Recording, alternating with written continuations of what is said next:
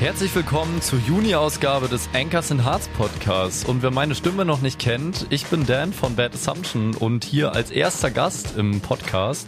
Ich fühle mich sehr geehrt, mit Manu und Torben über unter anderem unsere Bandfreundschaft zu reden, über Equipment zu reden und natürlich kommen auch noch wilde Tourgeschichten am Ende. Viel Spaß! Moin und herzlich willkommen zum Enkassenhartz Podcast. Ich bin Manu, der seit ein paar Folgen äh, endlich mal wieder dabei ist. Ähm, und mit mir hier ist Torben. Guten Tag, hallo. Unser Schlagzeuger. Und heute ist eine Special-Ausgabe. Und zwar waren wir eben zu Gast in einem Podcast zum Talk äh, bei der großartigen Band Bad Assumption, die wir letztes Jahr kennengelernt haben.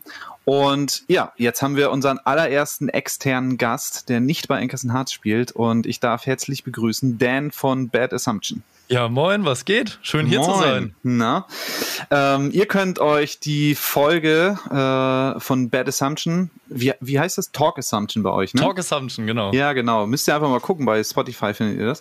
Da könnt ihr euch den ersten Teil anhören. Dan hat uns nämlich mal ausgefragt, was so gerade abgeht bei uns, zu unserem Album, wie das alles so entstanden ist und sowas. Und harsche Kritik geübt, habe ich genau, auch. Genau, richtig. Und das könnt ihr euch, ähm, entweder drückt ihr jetzt auf Pause hier und hört euch das ganz schnell an. Ich glaube, es geht so vierzig Minuten.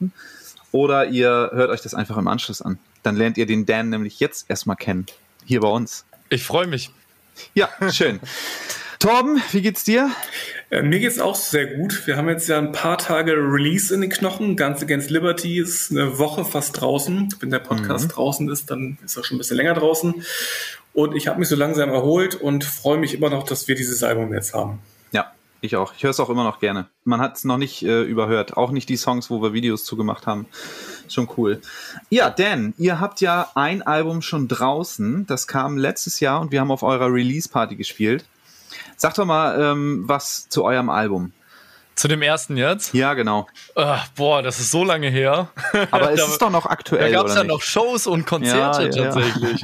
Ja. ähm, nee, das erste Album haben wir am achtundzwanzigsten zweiten zweitausendzwanzig released. Das Ganze heißt Angst oder auch Angst genannt, weil wir so edgy sind, haben wir nämlich einen Titel genommen, der sowohl deutsch als auch englisch auszuspro- auszusprechen ist. So wie Kindergarten. Genau, Kindergarten heißt dann das zweite Album. Das zweite ja, Album heißt so Kindergarten. Ist auch sehr selbstreflektierend auf jeden Fall. Ja, passt zu euch. Nee, nochmal zum ersten Album. Also wir haben das zweitausendneunzehn im Sommer aufgenommen mit Peter Lagoda in Münster. Und das Ganze ist nur möglich gewesen, weil wir die Initiative Musik bekommen haben, in der ich auch in unserem Podcast sehr viel drüber rede, weil das echt ein guter Laden ist. Mhm. Äh, Regierung hat doch eine Sache okay gemacht. Und damit wollten wir eigentlich fünfzig Shows zwanzig zwanzig spielen. Und wir hätten es auch geschafft. Wir hatten tatsächlich, ich glaube... Ihr habt eine geile Tour eigentlich zusammengebucht gehabt. Ja, wir ne? hatten, also Merten hat da ordentlich was zusammengebucht. Wir hätten ähm, unter anderem, also wir haben mit Enkassenhartz gespielt, das war super. Aber wir hätten unter anderem noch mit Employtus Surf gespielt, wir hätten coole Festivals gespielt. Es wäre super toll gewesen, aber äh, ja, dann ist äh, ja was passiert. Ja, ärgerlich, ne? Ja. Wir waren äh, tatsächlich echt ein bisschen äh, neidisch, als wir die Flyer, ich glaube, ihr hattet da Flyer liegen, ne? Auf jeden Fall wussten wir, was, was da äh, geplant ist und so. Und wir hätten es euch echt von ganzem Herzen gegönnt, ey. Weil wir haben euch ja kennengelernt und ähm, für die Hörer, die Bad Assumption noch nicht kennen, sind ist eine Drei-Mann-Kombo, die aber irgendwie Lärm machen wie fünf auf der Bühne. Und ja, super, super nette Typen. Also wir haben Dankeschön. in der ersten Folge eben schon erzählt, dass wir, uns, äh, ja, dass wir uns in Osnabrück kennengelernt haben, ähm, als wir eine Show gespielt haben. Da haben sich Bad Assumption als Vorband sozusagen beworben.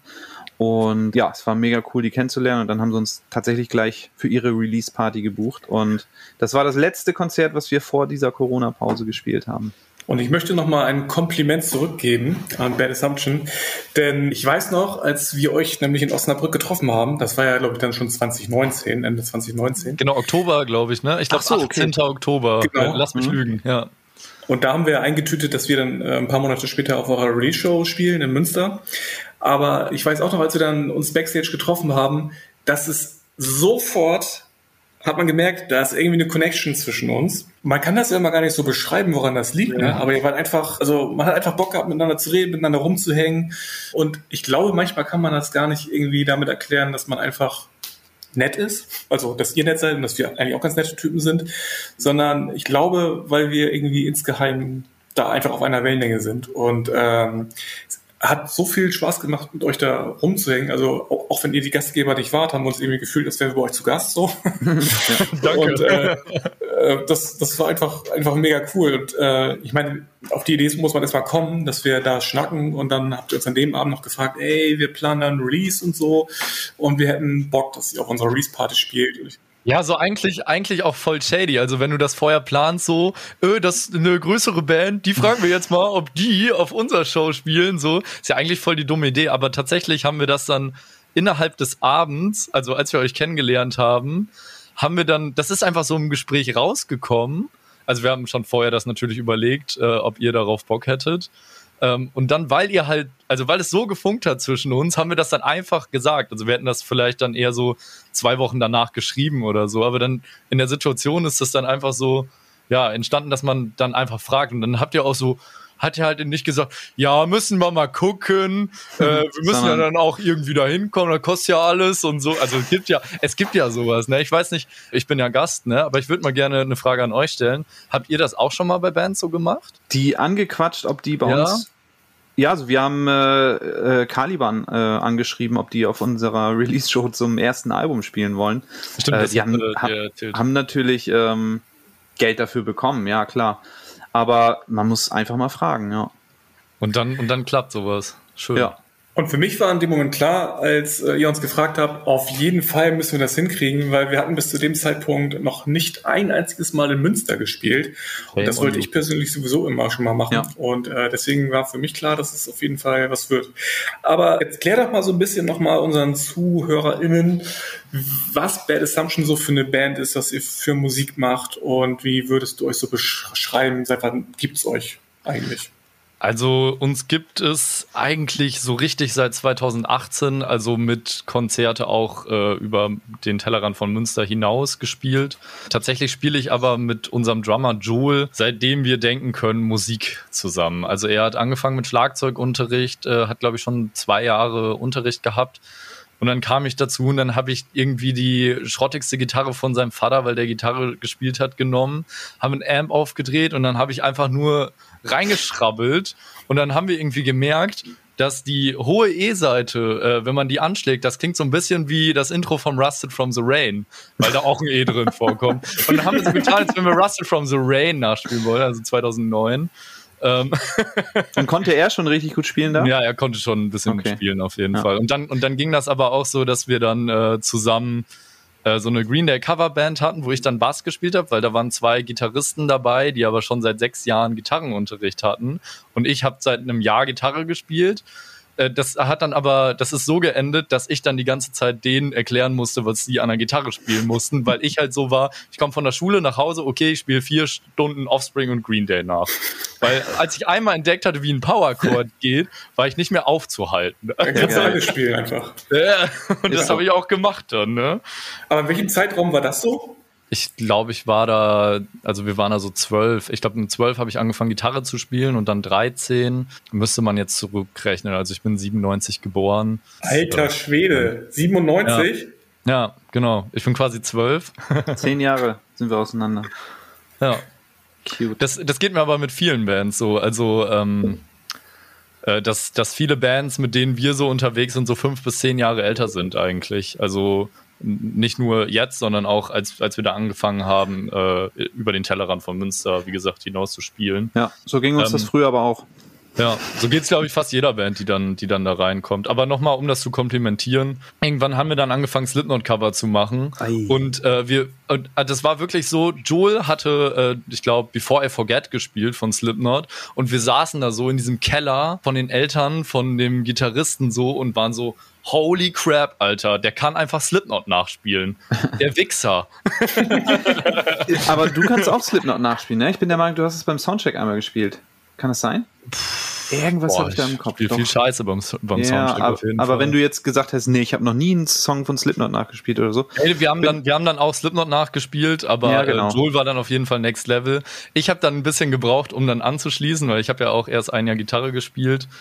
Ähm, und dann, ja, dann haben wir uns irgendwann überlegt, ja, lass mal Punkrock machen, und dann ist Bad Assumption irgendwann entstanden. Und dann zwanzig achtzehn hatten wir den ersten Gig äh, im März oder so in Osnabrück tatsächlich äh, mit äh, Weathered, Never Back Down äh, und anderen Bands. Und dann kam der äh, Michael Deppe von Dedication Records, liebe Grüße, äh, kam nach der Show auf uns zu. Wir hatten den ersten Gig quasi außerhalb von Münster gespielt und meinte so, ey, wollt ihr nicht, wollt ihr nicht mal was rausbringen? Also ich bin da so, ich mache so ein kleines Label und so. Und wir dachten so, wir sind bei Universal, werden wir jetzt gesigned hier.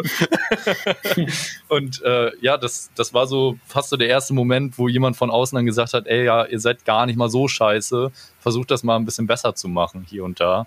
Ja, und jetzt sitzen wir hier und wir haben eine Show mit euch gespielt, und ich kann nur sagen, ich habe, also wir haben euch damals zwanzig dreizehn oder vierzehn auf dem Free for All gesehen, und ihr wart so, ja, einer unserer Heroes. So, wir standen vor der Bühne und dachten, ja, das ist eine geile Band, so, so wollen wir halt auch mal irgendwann sein. Und dann spielt ihr einfach auf unserer Release-Show. Also das ist so ein, so ein schöner Moment, das ist vielleicht sogar der, der schönste Moment in der ganzen Karriere bisher. So, bisher. Muss ich sagen. Oh, ich kriege Gänsehaut. Ja, das wollten wir auch eigentlich nur in unserem Podcast haben. Also bis zum nächsten Mal. Okay, alles klar, ciao. ähm, was ich interessant finde bei uns, du hast ja vielleicht auch die Folgen gehört. Wir erzählen ja immer so ein bisschen, äh, wie sind wir zur Musik gekommen und sowas alles. Und ähm, bei uns allen war das ja so, in, in den Jahren, wo wir angefangen haben, da gab es halt diese Abi-Feten und äh, irgendwelche Abschlussfeiern von der Schule und irgendwelche etwas größeren Geburtstage, wo drei Leute dann so eine Buddelparty veranstaltet haben und so. Und bei sowas waren tatsächlich von allen von uns aus der Band die ersten Auftritte. Wie ist das, ja, wenn man zwanzig achtzehn in dieser Zeit eine Band gründet? Hat man da auch wirklich nur super grottiges Equipment und spielt eigentlich bei jeder Chance, die einem geboten wird, ein Konzert? Also tatsächlich ist, ist es immer noch so. Also wir haben kein teures Equipment. Also ich glaube, Joel hat sich jetzt ein teureres Schlagzeug geholt von Pearl oder so, gebraucht für einen Taui, was halt auch enorm viel Geld ist natürlich. Ich habe jetzt hier eine, eine, eine Solar-Gitarre oder eine, eine Fender für achthundert Euro und äh, spiele über einen Engel-Amp oder so. Also wir haben halt Equipment, was funktioniert. Das ist das Wichtigste. Das ist aber jetzt schon mal, um dich da kurz zu unterbrechen, das ist jetzt schon mal mehr, als wir damals hatten. Also bei uns okay, war das ja so, ähm, da hattest du ein, ein, wirklich so einen kleinen so ein Trans- Transistor-Kombo. Ja, so ein Marshall zehn Watt, was ist, wie heißt ja, der nochmal? Marshall ähm, äh, M G, M G zehn. A D F X, wo noch so äh, ja. wo noch Effekte drin waren und sowas alles. Also so ein Ding hattest du. Line sechs Spider, auch ja, richtig gut. Oder sowas, genau. Und ähm, Gitarrenmarken, da war auch noch nicht drüber nachzudenken, ne? Und kaputte Becken natürlich. Ja, genau. Dafür seid ihr auf jeden Fall ja schon gut aufgestellt. Wenn ihr das Equipment als schlechtes Equipment bezeichnet, wo wir euch mit kennengelernt haben, das war ja schon... Also Nein, also schlechtes Equipment ist das nicht, aber es ist jetzt nicht, wo du denkst, so das ist jetzt eine professionelle Band. Also da stellt man sich halt wirklich eine Gibson Les Paul immer vor okay, oder m-hmm. so, ne, was es dann so gibt. Ähm, aber es ist Equipment, was sehr gut funktioniert und Richtig. auch re- relativ teuer ist, immerhin noch. Ne? Ja, bei uns waren dann äh, halt ja, Wackelkontakte also in den Tunern und so. Wir haben damals den ersten Gig, um das nochmal zu sagen, ja. in einer fucking Musikschule gespielt. Wir haben in einer Musikschule vor den, vor den Eltern Before I Forget g- gespielt. Und die, und die sind nach hinten weggefallen. Die dachten so, ja. was, was geht bei denen für eine Party. Verständlich. Aber wir haben es einfach durchgezogen, weil wir das gefühlt haben irgendwie. Und ich glaube, diese Einstellung ist das, was uns verbindet, weshalb wir uns da Backstage sofort gut verstanden haben. Echt wirklich scheißegal. Ja. Ihr wusstet natürlich, dass ihr komplett fehl am Platz da in der Musikschule wart. Aber ich dachte, egal, wir reißen das jetzt ab und wir wollen einfach spielen. Ja. Und das habe ich persönlich, als wir das erste Mal miteinander gespielt haben, haben wir euer Konzert auch gesehen, ähm, als ihr vor uns gespielt habt. Und das strahlt ihr halt auch wirklich aus. Ihr habt da echt eine enorme Energie auf der Bühne, wo man einfach richtig Bock hat zuzugucken. Ihr spielt halt, also ihr interagiert gut zusammen und habt eine geile Bühnenpräsenz. Und äh, ich finde, dass, dass äh, genau solche Geschichten, wie du gerade erzählt hast, warum man angefangen hat, Musik zu machen und dass man eben auch auf, auf die Location so ein bisschen äh, scheißt, Hauptsache, Hauptsache man macht irgendwie weiter. Äh, das ist so die Einstellung, glaube ich, die man braucht. Ich, ich habe dazu auch noch eine good Story, also dann äh, geht schon wieder ein bisschen weiter. zwanzig neunzehn, da haben wir dann auch so angefangen, ja, wir müssen jetzt auch Touren und Weekender in ganz Deutschland machen und so und hatten echt auch schon ein bisschen was gespielt. Das war unser erster Berlin-Gig, also ich wohne mittlerweile in Berlin, deshalb ist es lustig, aber äh, wir hatten zwei Bands, also erstmal war das so von der Kommunikation, das war so ein Jugendzentrum Bunte Kuh in Weißensee, Ähm, ich habe die angeschrieben, ey, können wir da und da bei euch spielen? Die so, ja, könnte machen, wir, wir organisieren aber einen Scheiß. So, dieses typische so, ja, wir sind halt da, wir machen so Jugendzentrumbetrieb, wir haben auch P A und misch, gemischt wird ja auch ein bisschen, müsst aber den Rest muss machen. Ihr halt machen. Und wir so, ja klar, machen wir. Habe ich schön zwei Metalcore-Bands aus Berlin gefragt, ob die nicht Bock haben, da zu spielen. Ähm, haben die zugesagt. Und dann einen Tag vorher hat sich herausgestellt, dass die es einfach nicht geschissen bekommen haben, ein Schlagzeug zu stellen. Zwei Berliner oh. Bands in Berlin. Ich sag den Namen jetzt nicht, weil das ist mhm. ja dann auch wieder, ne? Ähm, aber wir waren so, ja, okay, aber wir zocken den Gig trotzdem. Dann hat die eine Band schon irgendwie auf ihrer Facebook-Page den Tag vorher abgesagt. Und dann habe ich um zwölf Uhr morgens an dem Freitag, wo wir auch spielen sollten, noch in eine Facebook-Gruppe in MusikerInnen in Berlin gefragt, ey, wer hat hier Bock, heute in der bunten Kuh zu zocken? Ähm, einzige Voraussetzung ist, ein Schlagzeug muss gestellt werden, Genre scheißegal. Und dann haben Knurrhahn gespielt, die machen Prog Noise, super geile Dudes, ähm, hat auch super gefunkt zwischen uns, äh, ist natürlich vom Genre her gar nicht, was wir machen. Also wir machen auch Melodic Hardcore so größtenteils mit Punkrock und ähm, ja, viel Hardcore dabei. Und dann haben wir aber da noch gezockt und dann sind da, ich glaube, fünfzig Leute hingekommen. Und ich, ich konnte meinen Augen nicht trauen. fünfzig Leute und wir haben sogar noch Plus gemacht, weil wir am nächsten Tag noch eine Show in Wolfsburg spielen konnten, mit unter anderem The Pariah, liebe Grüße, und Among Familiar Faces, auch liebe Grüße. Und äh, ja, das war, also, das war eine wilde Story. Ja, so, so sind wir drauf eigentlich. Also wir leben dafür. Das ist wirklich, that's it. Und ich glaube, ihr auch. Ja, Amen. Das wird es wahrscheinlich sein, dass da die Verbindung einfach ist, ne? Ja, cool. Ähm, und ich kann echt nur allen empfehlen, äh, dass, dass sie sich mal Bad Assumption anhören, weil da ist sehr viel Energie drin. Äh, zieht euch das rein, guckt euch das an. Und auch wenn ihr jetzt so ein Stück weit ein Jahr verloren habt oder anderthalb Jahre verloren habt, wir haben gerade davon erzählt, dass ihr eure Tour abbrechen musstet, gleich am Anfang schon, und das mit einem neuen Album. Super ärgerlich muss das gewesen sein. Ähm, aber ihr habt ja nicht aufgesteckt. Also wie sind eure Pläne aktuell? Ich äh, habe da hier und da bei Instagram was gesehen, dass ihr wieder was aufnehmt. Stimmt das? Ja, also da hast du recht. ähm, als wenn wir vorher drüber gesprochen äh, wir haben schon was aufgenommen. Und zwar sind alle Instrumentals für ein zweites Album fertig. Und wir werden im August noch dazu die Chöre aufnehmen. Und äh, ja, wann das rauskommt, ich denke nächstes Jahr irgendwann, vielleicht im Frühjahr, vielleicht aber erst im Sommer. Das dauert ja alles, ihr kennt das Game ja. Ja, es, es geht weiter. Ich, ich, zum Sound kann ich nur sagen, es ist, es wird kein Far From Home auf dieser Platte geben. Ähm, oh. Ja, Far From Home Fans sind jetzt ganz enttäuscht. Äh, ich bin enttäuscht, ja. ähm, es, es wird sehr viel härter, schneller. Oh. Mhm. Ähm, Jetzt hast du mich wieder. Und, und, und punkiger. Und punkiger vor allem. Sehr gut. Es, es, wird, es wird kein einziges Sample zum Beispiel auf dieser Platte geben. Wird es nicht geben. Clean Gesang? Wird es schon geben, aber eine andere Version von Clean Gesang, als man bisher von uns kennt. Okay. Deutsch oder Englisch? Ähm, größtenteils, jetzt sage ich, jetzt sag ich größtenteils Englisch. Ui, oh. Das macht aber jetzt, hm. das baut aber Spannung auf. Okay, eine Frage von mir, Pro und Contra. Was macht ihr, wenn äh, Corona tatsächlich noch etwas länger unter uns weilt und keine Konzerte stattfinden können? Was macht ihr mit diesem Album? Weil wir haben ja jetzt zum Beispiel ein Album äh, komplett ohne ja, Chance auf Konzerte einfach veröffentlicht. Ja, gehen wir mal davon aus, dass das so ist. Ähm, ich würde tatsächlich äh, einen Livestream machen. Also wir haben tatsächlich vor... Ähm, mehrere Live-Sessions zu drehen, oh. ähm, in der Art von Fjord. Ähm, ich weiß nicht, ob ihr Fjord-Fan seid, ich bin ein großer Fjord-Fan. Mhm. Ähm, eine Band, die super viele Live-Sessions auf YouTube hat und die alle richtig reinballern.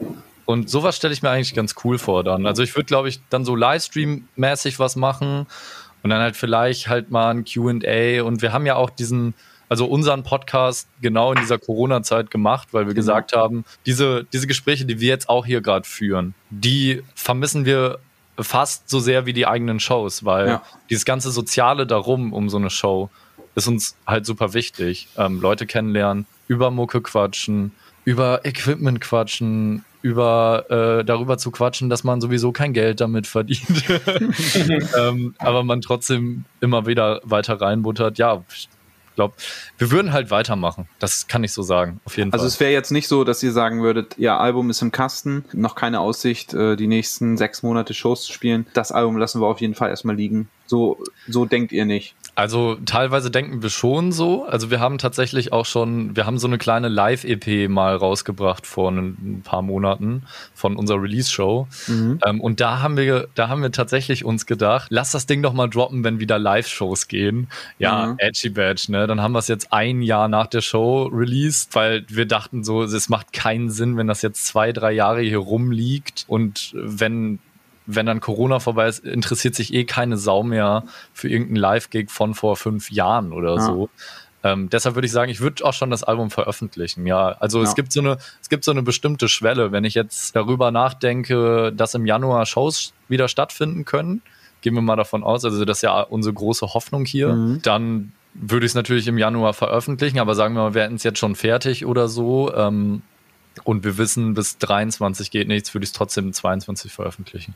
Muss man, glaube ich, auch. Also ja, wir raus damit. Ja, wir fanden es eigentlich echt cool, dass das so eine Momentaufnahme bei uns ist. Ne? Das tat jetzt echt gut, das endlich mal freizulassen. Also wir haben es ja ein bisschen gemacht wie die ganzen, die ganzen Leute aus dem Rap-Game. Äh, Single, Single, Single veröffentlicht und irgendwann kommt halt Stimmt. so der Rest als, ja. als Album. Haben wir natürlich gemacht, weil wir einfach die Hoffnung hatten, okay, vielleicht, wenn wir das ein bisschen in die Länge ziehen, diesmal kriegt man da doch noch irgendwie das eine oder andere Konzert unter. War jetzt nicht so, aber... Oder, oder halt eine Spotify-Playlist. Oder sowas, genau.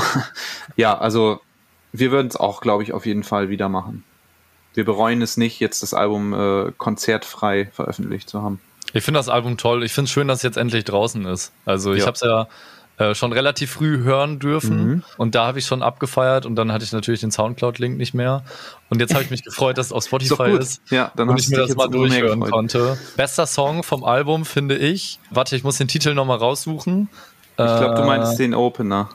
Nee, ich meinte den, der als Frage gestellt ist. Ähm, What if God was one of them? Äh, nee, ah, ich habe zwei Fragen. Ich meine, Why Don't We Try? Ah, okay, ich finde Why Don't Frage. We Try den besten Song vom Album. Ach echt? Ähm, ich finde natürlich, ja, ich finde auch andere Songs stark. Also ich finde tatsächlich auch Turn That Page stark.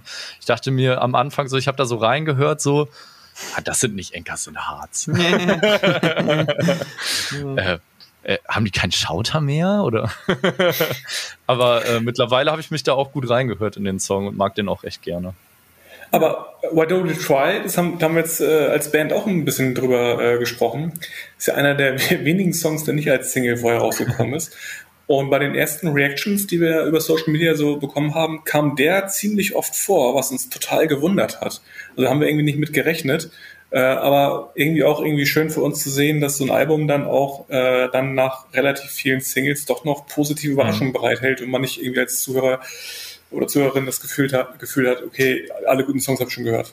Ja. Ich finde, der hat am meisten ähm, so ja, spezielle Momente irgendwie. Also ich finde, die Strophe ist sehr speziell und hebt sich auch sehr vom Refrain ab, was ich mag. Ähm, und dann natürlich die Refrain-Melodie. Ähm, für mich auch immer das Wichtigste. Also wer Bad Assumption mal gehört hat, da geht es halt auch fast nur um Refrains. Wir haben jetzt ja diesen ganzen Prozess schon hinter uns und freuen uns auch so ein bisschen, dass wir damit durch sind, mit Album aufnehmen und äh, releasen und sowas alles und freuen uns auch, dass es weitergeht. Ihr seid ja quasi noch mittendrin, also wie macht ihr das denn eigentlich? Also wir haben das ja, ähm, wir haben einen relativ kleinen Produzentenkreis, also die Band und äh, ja Nick, die das im kleinen Kreis bei uns im, im Home-Studio machen. Wie nehmt ihr auf? Also macht ihr das auch mehr oder weniger zu Hause? Geht ihr ins Studio? Wie habt, äh, habt ihr Vorproduktion gemacht? Wie läuft das bei euch ab? Das, das läuft folgendermaßen ab. Wir haben das kleinste Produktionsteam der Welt.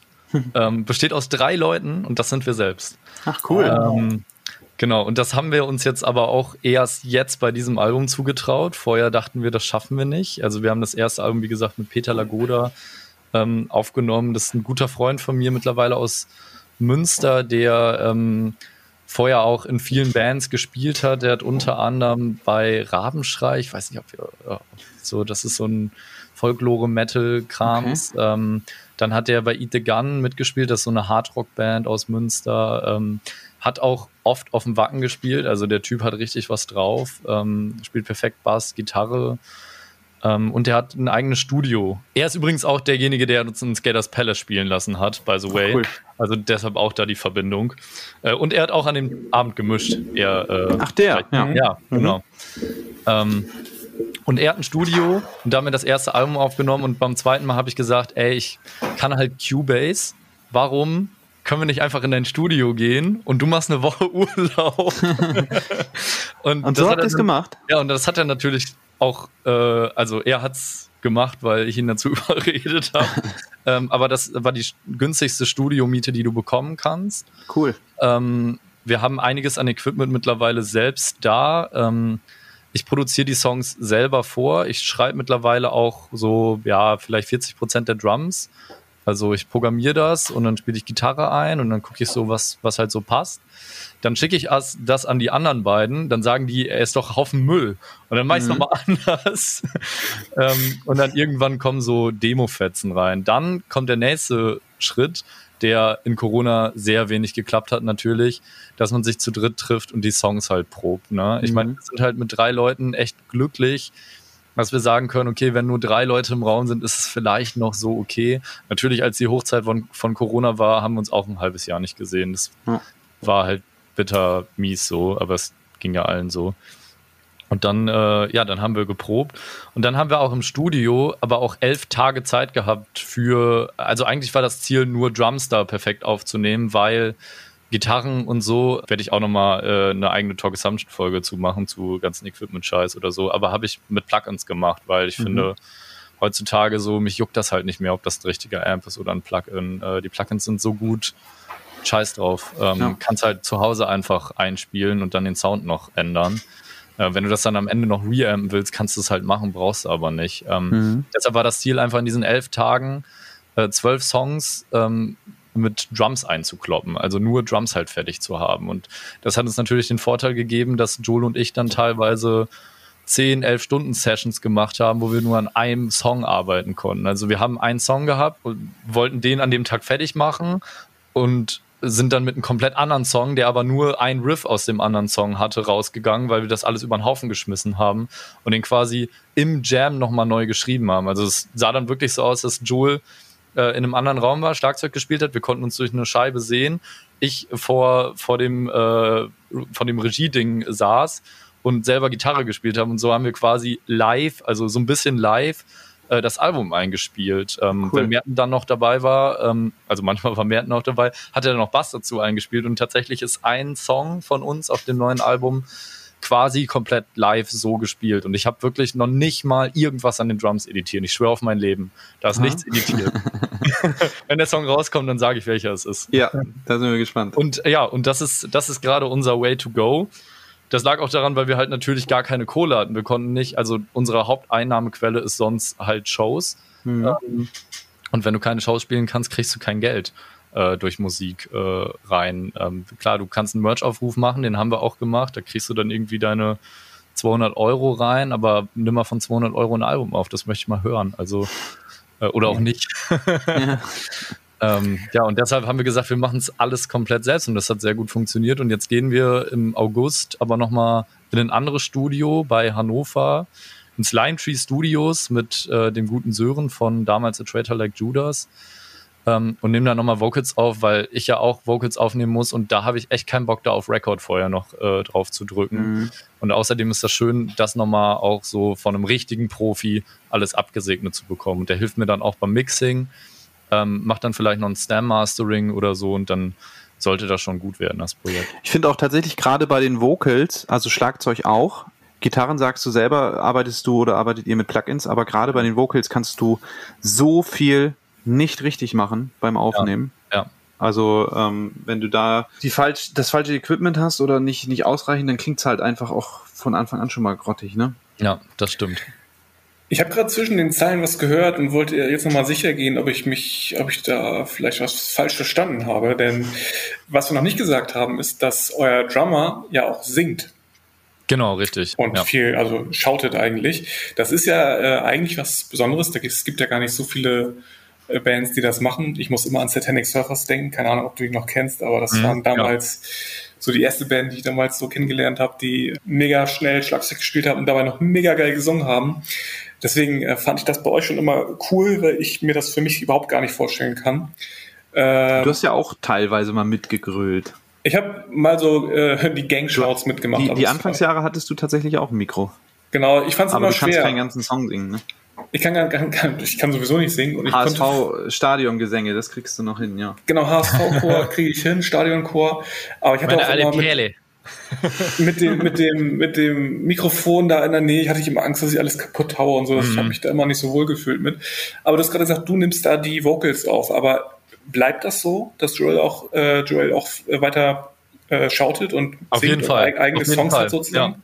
Ja. ja, auf jeden Fall. Also das ist... Ähm, Es ist ja auch so ein bisschen unser Markenzeichen, ne? Also wenn wir live sind und so und du denkst, okay, wer, also wir stehen da so zu dritt und du kennst uns nicht und dann so, hey, wer macht jetzt die, die Vocals? Und dann kloppt Joel da rein und haut dann einen Shout raus, dass dir die Ohren wegfliegen. Also das ist ja unser, unser Moment halt, ne? Den wollen wir natürlich beibehalten und ich finde, Joels Vocals sind grandios. Also ich kenne wirklich, for real, ich kenne nicht viele Shouter in Deutschland, die so gut sind wie Joel, wirklich. Ja. Also was Hardcore angeht, Alter, der Typ ist einfach sick. Das ist, das ist ultra krass, was er auch an Luft hat. Und dabei, wie gesagt, noch Drums. So. Ja, unfassbar. Holy moly. Also das werden wir beibehalten, aber wir werden schon versuchen, das immer mehr zu mischen, dass wir ähm, halt auch alle, also Merten macht auch ein paar Vocals live, dass wir versuchen, genau das, dass jeder von uns Vocals macht, auch auf die Platte zu bringen und das auch in einem Song dann unterzubringen. Ähm, cool. Und äh, Ja, es wird, es wird auch keinen, ja, es wird einen Song geben, der vielleicht ohne Shouts ist, aber sonst wird überall ein bisschen reingebrettert, ja. Das klingt doch auf jeden Fall ähm, nach einer geilen Platte. Da sind wir echt mal gespannt. Ich bin auch sehr gespannt, wie es dann äh, Ich habe noch, ich hab noch eine Frage, die mir sehr am Herzen liegt. Wenn man jetzt so ein großes Konzert startet, also alle Leute stehen da und alle freuen sich und so, würdest du den Gitarrenverstärker anmachen oder nicht? Ich wusste, dass das kommt. Ich wusste, dass das kommt. Ey, das, das wird mich mein Leben lang, wird mich diese Scheiße verfolgen. Das ist wirklich. Ich meine, wenn alle Bock haben und du die Hauptband bist yeah, und, und zum ersten Song auf ja. die Bühne gehst, würdest du den Verstärker anmachen oder nicht? Oh Mann. Ich glaube, auf der zweiten Release-Show, wenn die stattfinden wird, äh, muss ich das einfach auch machen. Ich gehe da extra dann, rauf und mache ihn ja, vorher ja. ja. Ich muss es jetzt noch kurz erklären. Ähm, ja, mach mal. Das war bei der Release-Show von Bad Assumption, wo wir ja vor denen gespielt haben und die Menge schon ordentlich aufgeheizt haben. Und dann lief das Intro von Bad Assumption und alle gehen auf die Bühne und man hat echt einfach eine Wucht erwartet und ähm, ja, dann fehlte irgendwie der Gitarrensound und äh, der Dan hat vergessen, seinen Verstärker anzumachen und ich glaube, wie oft habe ich dir schon geschrieben? Zwei, dreimal bestimmt schon, ne? Auf irgendwelche Storys. Äh. Nicht nur du. Ja, ach so, okay. Aber ja, das, das Konzert war mega gut. Das Konzert war der Hammer. Also das Publikum hat euch so ja. krass abgefeiert. Ja. Äh, wir haben uns das von oben angeguckt und äh, ich war echt neidisch. Also ihr habt es euch verdient. So, so eine Release-Show muss genauso sein. Ja. Dankeschön. Von daher war das wahrscheinlich auch schnell vergessen, so die erste Sekunde. Äh, ich fand's, ich fand's mega. Ich habe auch ehrlich gesagt selten solche Release-Shows. Also ich habe hab mich so an früher erinnert, als äh, ja. wir so unsere ersten Platten ausgebracht haben. Von der Stimmung her, das ist genau das, was was so eine Release-Party mit sich bringen muss. Also ich kann es auch nur sagen, ich glaube, dieser Tag war bisher so einer der schönsten in meinem Leben. Also wirklich, das, das war nur Liebe, ne? Also alle Leute, die da waren, ähm, auch, auch das Chiefland noch gespielt haben ja, äh, und genau. ihr dann. Und das hat alles irgendwie... Äh, das Catering, was Merten da aufgefahren hat, war super. Ähm, der Laden ist halt echt auch legendär, ne? Also das ist halt so ein Laden, wo du, ich weiß nicht, was gibt's in Hamburg äh, oder bei euch in der Gegend, wo ihr sagt, da spielen die Bands, wo, die wir früher gesehen haben, die wir abgefeiert haben. Was also ist das in Bremen würde ich jetzt sagen Tower, in Hamburg auf jeden Fall Logo.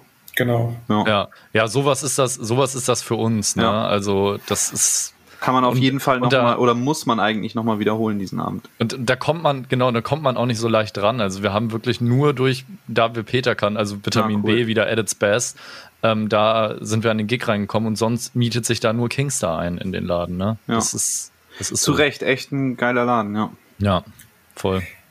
Wer unsere Podcasts verfolgt, und das hast du ja auch gemacht, äh, bestimmt in der Vergangenheit, auf weiß, jeden Fall. Dass kein Podcast mit einer schönen Backstage- oder Tourgeschichte zu Ende gehen darf. Mhm. Und also wir hätten bestimmt noch ein paar in der Hinterhand, aber wir wollen natürlich auch wissen, Äh, ihr seid ja auch ein bisschen unterwegs gewesen. Gibt es so die eine Story, wo du denkst, alter Schwede, das darf man eigentlich keinem erzählen, aber ich muss es erzählen, weil es so krass ist? Ich überlege gerade, ob es da, ob's da sowas gab, wo ich, wo ich gesagt habe, so, das ist so, so krass. Also das sind natürlich alles immer äh, unglaublich schöne Momente, gepaart aber auch so mit, ähm, ja, dann sind wir da einmal nach Essen gefahren. Ähm, Hüweg war das. Ich weiß nicht, ob ihr das kennt. Super Laden. Hütte, äh, der das managt. Ähm, auch super cooler Typ. Hat dann drei Bands, inklusive uns, eingeladen, die halt nicht aus Essen kommen, die halt auch keinen Sack kannte, weil es war auch noch zwanzig achtzehn, neunzehn oder so. Da haben wir noch nicht mal das Album draus. Und dann sind da vier, fünf Leute, die ich persönlich eingeladen hatte. So meine Kumpels, die auch in Band spielen in Essen. So ähm, ja, und dann zockst du da vor sechs, sieben Leuten. Und der Laden ist halt echt so, da passt schon zweihundert rein. ähm, Ui. Und, dann, und dann haben wir dann gesagt so, ey komm, was soll die Scheiße? Kommt alle auf die Bühne. Und dann haben wir da mit, weiß ich nicht, zehn Leuten auf der Bühne gehangen und dann das Konzert auf der Bühne gemacht. So.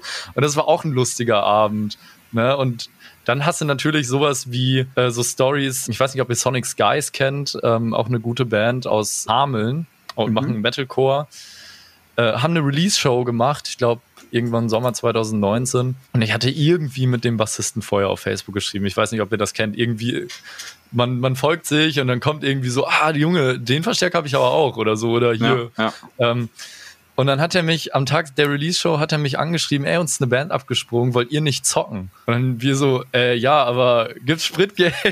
Und dann so, ja, komm, siebzig Euro. Und so, ja, klar, äh, geil, ne? Und dann sind wir da hingefahren und wir kommen in den Laden rein. Und es war einfach in der Sumpfblume. Also Leute, die nicht aus Hameln sind oder nicht herkommen, kennen das nicht. Aber das ist halt, da passen tausend Leute rein in den Laden. Ne? Also es, es waren keine tausend da, es waren vielleicht so dreihundert oder so da, aber es war ultra fett. Die Leute haben uns den Merch abgekauft. Wir haben auf einer riesen Bühne gezockt mit dem besten Sound. Ähm, also es war der, der größte Gig bisher für uns. Und, das, und Sonic Skies waren auch ultra nett. Also da hast du dich direkt irgendwie den connecten können. Und das war, also das war ein Hammertag. Also wirklich. Und dann wirklich an dem Tag angeschrieben, ne? Also, und das, das gibt's auch nur, das gibt's auch nur in diesem Musikding. Ja. Das passiert auch nur einmal. Also. Ich habe das Gefühl, bei euch äh, passiert ein bisschen was, weil die richtig krassen Storys haust du nicht raus. Ich habe das Gefühl, du willst die Band und deine Kollegen ein bisschen schützen oder so. Das kann doch nicht angehen, ja, dass ihr keine also, asozialen Storys habt. Aber trinken tut ihr, ne? Das, äh, das Merten trinkt gar nichts. Ach so, okay. Ähm, aber Joel und ich trinken, ja. Ja, weil das meiste passiert ja tatsächlich immer aus so einer Schnapslaune heraus, ne? Also ja. Zumindest äh, bei uns gibt es da noch etliche Geschichten für etliche Folgen äh, Enkassenhartz Podcast. Und eine muss ich tatsächlich auch noch schnell erzählen, weil du ja, gesagt gerne. hast, du hast uns auf dem äh, Free for All gesehen. Und ich glaube, es war erst zwanzig fünfzehn, ehrlich gesagt. Nee, oder? Doch. Ah, okay. Sorry. Und äh, und mich wundert das ein bisschen, dass ihr uns gut fandet, weil äh, damals, weil wenn du dich erinnerst, äh, Manu, Warte mal, haben wir haben wir den Tag vorher in Dortmund gespielt. Richtig, ja. Wir haben in Dortmund gespielt und da hatten wir, also es war so Anfang Juli oder Mitte Juli, es war halt mega gutes Wetter und ja. Kein Mensch hat Bock, in eine Clubshow zu gehen äh, bei dreißig Grad und Sonnenschein. Ich yes. weiß, dass die, ähm, wir haben da gespielt mit Fall Brawl und das sind, glaube ich, Kumpels von Nasty und die Nasty-Jungs mhm. waren auch da und ähm, wir kamen überhaupt nicht gut an den Abend. Ja. Mhm. Ja, weil wir zu melodisch waren. Also die Leute hatten ja. Bock auf Bollo-Hardcore auf und Beat nicht Down, auf uns. Ja, ja genau. Ja. Die spielen ja, jetzt, der spielt jetzt bei Lionheart mit, der Fall Brawl-Gitarrist. Ah, okay. Ja, Tode, erzähl. Es war, es war ja auch nicht so viel los und wir hatten, ja, ich meine, soll man sich ja nicht anmerken lassen eigentlich, ne? Aber wir hatten dann halt auch nicht so viel Bock irgendwie. Weil man nimmt ja auch immer viel Aufwand auf sich, mit extra von Arbeit da irgendwie mit der Bahn noch schnell hingefahren und so. Auf jeden Fall sind wir dann, haben wir uns dann entschlossen, dass wir nachts noch Stimmt. zum Free for All fahren und dann da pennen. Auf dem Feldplatz. Damit wir schon mal da sind. Ja. Das war eine ganz, ganz schlechte Blöde. Idee, weil die Busfahrt dauert ungefähr dreieinhalb Stunden, glaube ich, aus Dortmund oder so. Du kannst ja im Bus nicht viel machen. Und diejenigen, die nicht fahren mussten, haben gefühlt irgendwie einen Kasten Jägermeister und äh, sowas alles getrunken. Und wir hatten eine ganz gute Laune, würde ich mal sagen. Die Fahrt hat auch nicht dreieinhalb Stunden gedauert, sondern ge- gefühlt sieben. Hm. Und war schon, schon hell, als wir angekommen sind. Und dann haben Tim und Timo, die konnten es nicht mehr lassen. Also die haben da dann, als wir angekommen sind, auch noch äh, weiter Gas gegeben. Die haben, sind das schon übers Festivalgelände gegangen, auf die Bühne und so und haben da überall wie so kleine Hunde so sind da so rumgelaufen. Und dann haben wir uns irgendwann gedacht, okay, komm, dann legen wir uns jetzt mal, endlich jetzt mal ins Zelt pennen. War schon super hell. Und dann gerade sind wir eingeschlafen, so vielleicht eine halbe Stunde. Und dann werden wir alle wach, weil es auf einmal mega gehupt hat. Also jemand ist mit dem Auto vorgefahren und hat Dauer gehupt und wir hatten einen Herzinfarkt. Und das war nämlich Jelto, Jelto und sein Bruder. Die beiden sind da angekommen. Vom Orga-Team da, ne? Vom Orga-Team. Ja. Und haben uns da äh, ja aus dem wohlverdienten Schlaf gerissen und wir waren halt mega, mega platt den restlichen Tag. Eigentlich hätten wir uns wieder selbst in den Arsch beißen müssen, weil wir wussten ja, es wird eine ganz coole Show. Und ich glaube, wir, wir persönlich fanden uns an dem Tag gar nicht so gut. Aber scheinbar ist es bei euch nicht so angekommen. Ich fand euch super. Also ich weiß, dass ich im, äh, im Bus gepennt habe. Also ich habe mehr gepennt als ihr, aber das ist ja meist so bei mir. Ah. Ich gehe ja immer als Erster genau. schlafen und ja, ich kann halt auch nicht so viel trinken, sonst kann ich nächsten Tag nicht singen. Ähm, ja. Aber es stimmt. Sind wir nicht noch schwimmen gewesen den Tag? Vielleicht ja, hat das noch ein bisschen was besser gemacht. Ne? Ich glaube, da in der Nähe ist ein Freibad oder so. Da sind wir noch hin, sind noch schwimmen gewesen. Ja. Äh, das war dann ganz cool. Und was auch richtig cool war, dann am Merch-Stand nach unserem Konzert, dass wir, glaube ich, mehr verkauft haben als Caliban. Der, hat, der Mercher von Caliban hat auf jeden Fall richtig neidisch rübergeguckt und hat erstmal gefragt, so wer wir denn sind und von wo wir kommen und so. Und da wir ja auch nicht aus dem Ort kommen und sowas, hat er wohl echt ein bisschen äh, Angst um seinen Umsatz gehabt. Aber danach, also Caliban waren halt natürlich wieder brachial, ne? Ja. Die haben nachher auch noch richtig gut verkauft. Aber wir, Ey, die waren sau besoffen an dem äh, Abend, das weiß ich noch. Das war irgendwie die letzte Show von denen ähm, zum, zum Sommer oder ja, so. Ja, stimmt, genau. Und äh, ich, ich weiß noch, dass, dass, dass der Andi irgendwie auf der Bühne saß, weil er nicht mehr stehen konnte. Grüße gehen raus an Andi. Ja, cool. Ich habe auch noch eine letzte Story. Die ist aber für äh, Punks. Das war damals, als wir nur noch, also als wir noch in Münster gespielt haben. Und da sollten wir an der sogenannten B-Side in Münster am Hafen spielen. Man muss sich vorstellen, die B-Side besteht aus Baustelle, Parkplatz und einem runtergekommenen äh, Gebäude. Mittlerweile wird ja auch viel gentrifiziert, aber damals halt noch nicht. Und dann kommen wir da so hin und wir wurden halt auch nur so auf Facebook angeschrieben, ey, da spielen ein paar Bands, habt ihr da Bock zu zocken? Wir wussten schon, es wird sehr punklastig, ne? Mhm. Und dann stehen wir da so mit dem Equipment vor diesem, also wir dachten, das wäre in diesem Haus, da wo Bies halt vor, vorstand, so, aber war es nicht. Und dann standen wir da zwei Stunden, bis irgendwelche Punks angekommen sind und ein Schlagzeug auf dem Parkplatz aufgebaut haben. Und dann haben wir da, und dann haben die einfach angefangen zu zocken. Und das Beste war, unsere Vorband war ein Dude, der, ein, der hatte eine E-Gitarre und hat so Ärzte-Songs gecovert oder so. Aber in, innerhalb des Sets, äh, also er war auch voll besoffen so, sind, sich, sind ihm sämtliche Saiten an seiner Gitarre gerissen. Oh. So, und man konnte so richtig so, ah, nächster Song hat er nur noch eine. Und er hatte am Ende wirklich nur noch eine Seite und hat es aber trotzdem eiskalt durchgezogen. Seine Hose ist ihm runtergefallen beim Gig. Er war nur noch in Unterhose, Shirt mit einer Seite auf der Gitarre und ballert er so rein und wir so, Alter, wir können nie so punk werden wie der, weil der hat's genailt. Und dann haben wir, und dann haben wir irgendwann gezockt, da war es dann übrigens schon dunkel, sodass wir gar nicht mehr gesehen haben, was wir überhaupt spielen. Aber war auch scheißegal, waren irgendwie zwanzig Punks dabei. Es war super witzig. Also das, das war ein Gig. Das ja, war noch ein Gig. Die Geschichte haben wir gemeint. Aber es ist ja, ja auch immer so, sag mal eine Geschichte, sag mal eine Netflix-Serie, so, boah. Ja, bei uns, äh, wir hatten das Gleiche neulich in dem Fuse-Podcast. Ähm, da hat Dennis uns dann auch überrascht und meinte, und jetzt möchte er auch nochmal eben eine Geschichte hören. Und da hat er dann aber auch eine erzählt und ja, so auf Anhieb fällt einem echt immer schwierig was ein, aber ja, wir haben ja noch einige Folgen vor uns, um nochmal äh, hier und da eine Enkersenhartz. Ich bin äh, sehr gespannt, was Geschichte da kommt. Rauszuhauen, ja. Ja, wir haben die Stunde schon fast voll. Ich würde sagen, ich mache gleich nochmal eine Fahrradtour. Was macht ihr noch so? Ich werde gleich Fußball spielen. Ich gehe laufen. Ach echt? Ich gehe gleich laufen. Joggen. Guck mal, Sport hier. Ja. Ich habe auch noch eine Frage, beziehungsweise die müsst ihr mir jetzt mit Ja beantworten. Sagen wir mal, zweiundzwanzig gibt es wirklich kein Corona mehr, beziehungsweise Shows. Ja. Enkassenhartz und Bad Assumption. Ja. Wird es passieren? Ja. Auf jeden ich, also, Fall. Wäre ich auf jeden ja. Fall für, ja. Amen. Ich, ich weiß nicht, geil. In welchem Rahmen, aber auf jeden Fall. Ich habe kurz überlegt, ob ich ganz ironisch sage, sag, ja, müssen wir erstmal gucken, äh, müssen wir checken und so. Ja, und wir, checken, haben. Assumption, ja, wir checken, checken erstmal ja. eure, eure Verkaufszahlen und dann. Ja, genau. Äh, Spotify-HörerInnen. Ja, genau. Ich habe richtig nee, Bock. Gut. Richtig ja. Bock. Ja, ja. Okay, ja, Leute, ja. war schön hier.